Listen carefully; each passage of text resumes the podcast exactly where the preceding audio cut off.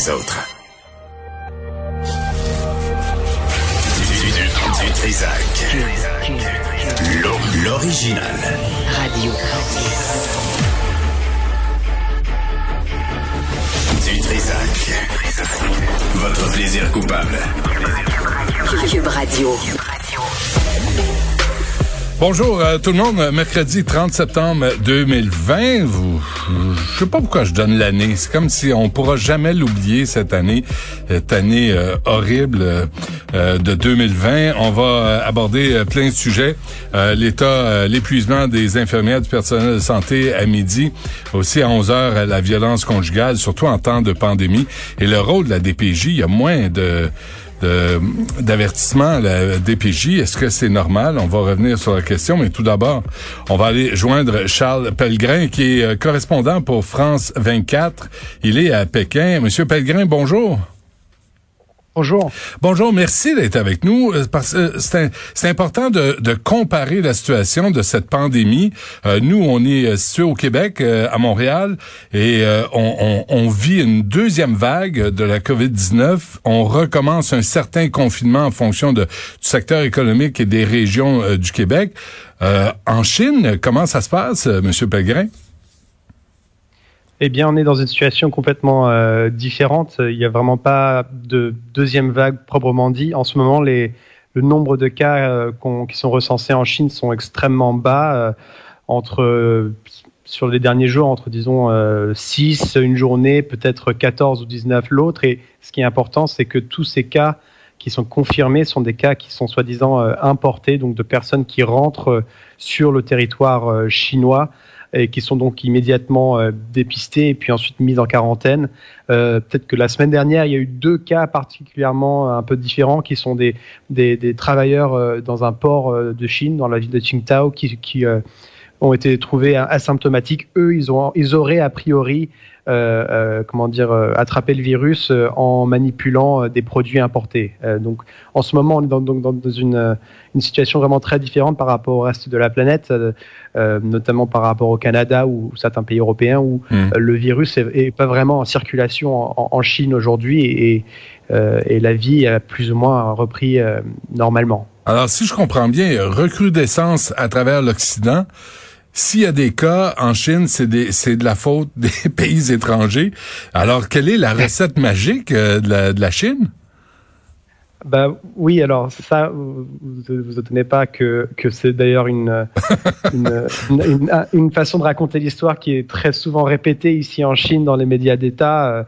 Euh, c'est tout sur la victoire euh, du parti euh, sur le virus et sur la victoire de la nation chinoise. Ça a vraiment été tourné comme une espèce de, stratégie de, communication. mais en termes de, stratégie, bah, c'est difficile de comparer parce qu'on a deux systèmes complètement différents. On a des, pays dans l'Occident comme le Canada qui sont des démocraties où et en Chine on, peut, on peut faire des choses ici qu'on ne pourrait pas se permettre ailleurs. C'est quand même un régime autoritaire qui peut dans un période de crise a des, des, des, mesures très strictes. Mais euh, la recette chinoise, c'est limité à trois choses essentielles. C'est les trois T. Euh, c'est le test, le traçage et puis ensuite le traitement. On a pu voir des, campagnes de, tests massives dans des villes comme Pékin quand on a eu une, euh, un deuxième foyer d'infection au mois de juin, juillet, à Wuhan aussi, où, où, des millions de personnes ont pu être testées. Ensuite, sur le traçage, sur le traçage, c'est c'est vraiment euh, constant et c'est vraiment fait de façon systématique. Dès qu'un cas est trouvé, tous les cas contacts sont contactés et ensuite isolés. Et ensuite, euh, sur le traitement, c'est une des choses les plus importantes ici et c'est ce qui a permis de d'endiguer la, la, contamination à Wuhan, c'est la quarantaine centralisée pour les cas confirmés. C'est-à-dire que si vous avez attrapé le Covid-19, vous n'êtes pas seulement amené à l'hôpital, vous êtes amené dans un, un hôpital en particulier avec tous les autres cas séparés de tous les autres. Et ça, c'est vraiment essentiel. Ensuite, il y a une autre euh, dimension aussi, c'est le fait que la, Chine est, presque une, forteresse aujourd'hui, très compliqué. Bah, Jusqu'à il y a la semaine dernière, c'était impossible pour les étrangers de pouvoir re-rentrer euh, euh, sur le territoire chinois. Ça, cette sanction, cette mesure a été levée la semaine dernière quelque peu. Mais voilà, dès que vous rentrez sur le territoire chinois, vous avez une quarantaine obligatoire de 14 jours et pas chez vous, à l'hôtel, dans Mmh. un endroit centralisé. Et bien sûr, il faut aussi un, un test négatif avant de pouvoir rentrer en Chine. Alors, je, juste revenir sur les chiffres, euh, Monsieur Pellegrin. là, la Chine, c'est 1,4 milliard d'habitants et on dit qu'il y a eu 4634 décès. Là, c'est les chiffres euh, que j'ai, disons. Euh, le- Montréal et Laval, c'est la banlieue de Montréal. On parle de 4,5 millions d'habitants et on dénombre 4163 décès. Alors, c'est, euh, est-ce qu'on devrait être plus strict? Est-ce que la Chine nous ment sur les chiffres? Je ne sais pas comment interpréter ces chiffres. Sur les chiffres, c'est vraiment le débat, c'est vraiment la, question qu'il faut toujours se poser. En, Chine, il y, a, a quand même pas énormément de transparence sur euh, sur ces chiffres. Euh, on, on peut ça, ce qu'on peut être sûr, c'est que euh, ces chiffres indiquent bien une tendance, même s'ils ne reflètent pas forcément une réalité. Et je pense que comme comme n'importe quel autre pays, au début euh, de cette euh, de cette épidémie, au mois de, de janvier-février, quand c'était vraiment la panique euh, dans la ville de Wuhan, dans la province du Hubei, Hmm. vraiment le, le berceau de cette épidémie, à ce moment-là, euh, on peut facilement euh, croire que c'était très compliqué de recenser tous les cas euh, qui, qui est de, de, de, de circulation du virus, surtout quand il y a tellement de cas asymptomatiques. Donc, je pense que, et, et notamment sur les morts aussi. Donc, je pense que c'est clair et net que que le chiffre, enfin c'est mon, mon opinion personnelle, mais le chiffre de nombre de morts en Chine est clairement euh, plus haut que ce qui a été indiqué. Cela ne veut pas dire ensuite que euh, que après les, les déboires du début de cette gestion de cette épidémie avec euh, des gros problèmes de transparence, que la réaction après pointe sur, sur, euh, seulement sur le point de vue euh, Hmm. euh, de la gestion épidémique, la crise a été gérée de façon euh, assez exceptionnelle ici. Oui, quand il y a quarantaine en Chine, c'est une véritable quarantaine. C'est strict, c'est sévère. Et ici, euh, c'est euh, ben, on passe chez soi dans son salon, on reçoit des amis un petit peu, on va faire des courses, mais euh, en Chine, quand on dit quarantaine, je pense qu'on ne comprend pas la sévérité de, de la définition du mot. Oui, absolument. Une, une quarantaine, c'est une, euh, c'était vraiment un isolement. Euh, pour vous donner des exemples, euh, quand des familles euh, arrivent en Chine de l'étranger, euh, souvent les, tous les membres de la, de famille sont séparés s'ils sont au-dessus d'un certain âge. Et je me semble que la, euh, qu'il y a, que les enfants au-dessus de, alors je ne faudrait, pas me, citer sur le chiffre exact, mais en dessous, Ouais. au-dessus de 11 ou 12 ans, en dessous de 11, ou- au-dessus de 11 ou 12 ans, doivent être dans une chambre séparée, seuls, Hmm. pendant 14 jours. Ah, quand même. Donc hein. oui, c'est c'est euh, c'est complètement bah encore une fois on est dans une on est un peu sur une autre planète en Chine avec un système complètement différent euh, et, et, et les gens euh, les gens respectent euh, bah, bah, parce que aussi le, le, le prix à payer si on ne respecte pas euh, ces mesures ou si on défie ces mesures est quand même largement plus haut que dans d'autres pays. Mais les mœurs sont différentes, on le sait bien, là, M. Pellegrin. là. Euh, la discipline est appliquée, le port du masque, euh, c'est c'est coutume euh, en Asie. Comment ça se passe à Pékin présentement, le, le déroulement de la vie au quotidien, les mesures sanitaires, ce par quoi vous devez euh, euh, passer là, pour sortir dans la rue, pour vivre un peu? Eh ben, je sais pas si je me suis juste euh, habitué à une, nouvelle vie euh, post-pandémie où, où je me rends plus compte des mesures de sécurité, mais j'ai l'impression de vivre assez normalement. En tout cas, je vis ma vie de tous les jours. Je peux aller au restaurant, je peux faire mes courses sans problème. Mais ensuite, c'est vrai que le masque, euh, on a toujours le masque sur soi. Euh, alors maintenant, les règles se sont un peu relaxées. C'est-à-dire que si on est dehors, qu'il n'y a pas trop de monde autour de soi, on peut baisser le masque, on peut même l'enlever. Mais dès qu'on rentre dans un lieu clos, euh, il faut le, le- le mettre à nouveau. Et ensuite, euh, sur les restaurants notamment, il y a, il y a toujours une, une prise de température. Euh, je ne sais pas à quel point elle est efficace, Hmm. mais bon, en tout cas, tous ces protocoles sont suivis. Et il y a aussi l'utilisation de, de, pour aider dans le traçage d'applications de traçage où dès que vous rentrez dans un restaurant ou dans un magasin, vous scannez un, un code QR et, et ça, vous- et ça, vous, ça, ça, ça se transmet vos informations expliquant que vous avez été dans tel endroit à tel moment. Et ensuite, si euh, quelqu'un d'autre euh, est prouvé euh, euh, positive plus tard, eh bien, j'imagine, ça m'a pas arrivé, j'espère que ça m'arrivera pas, mais vous allez peut-être recevoir un coup de fil expliquant que bah, vous êtes peut-être à risque d'avoir été contaminé. OK, ça, c'est des vraies consignes, des vraies mesures sanitaires.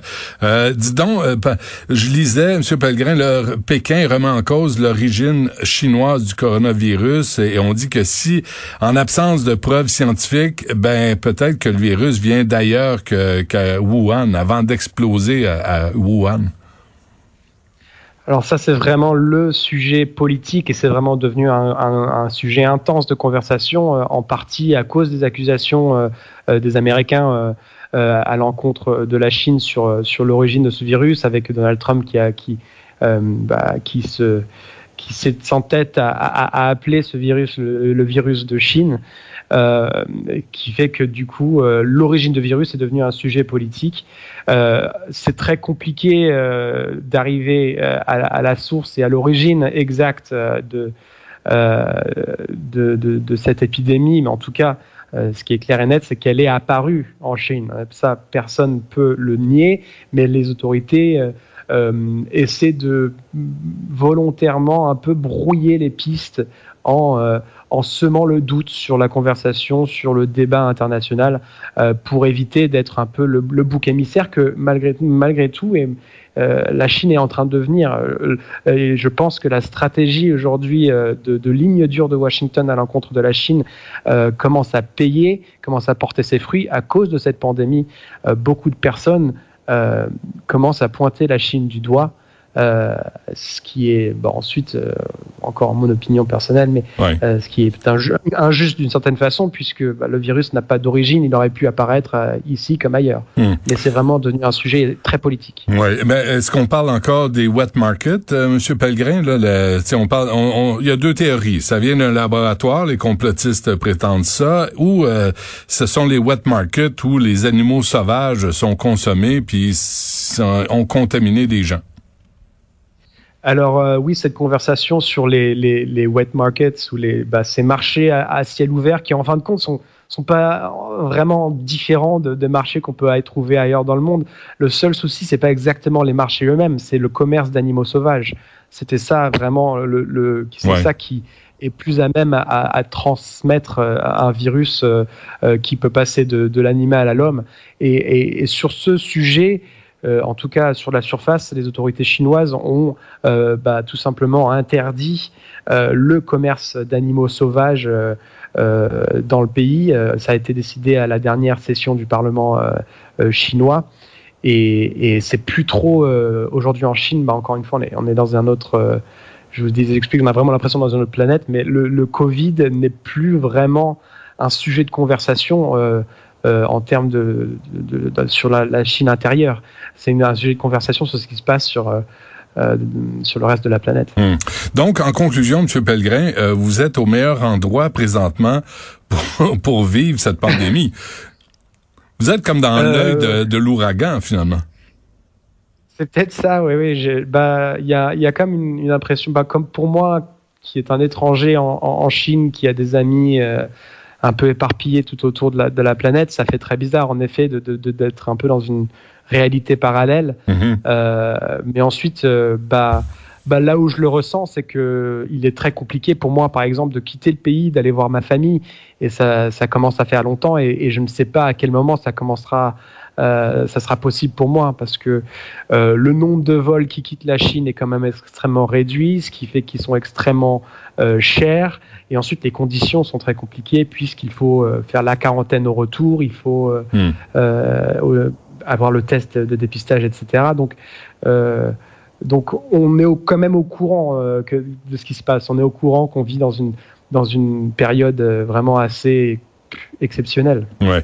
Charles Pellegrin, merci beaucoup d'avoir pris le temps de nous parler. On peut vous suivre sur France 24. Il est situé à Pékin. Merci. Merci à vous. Au revoir.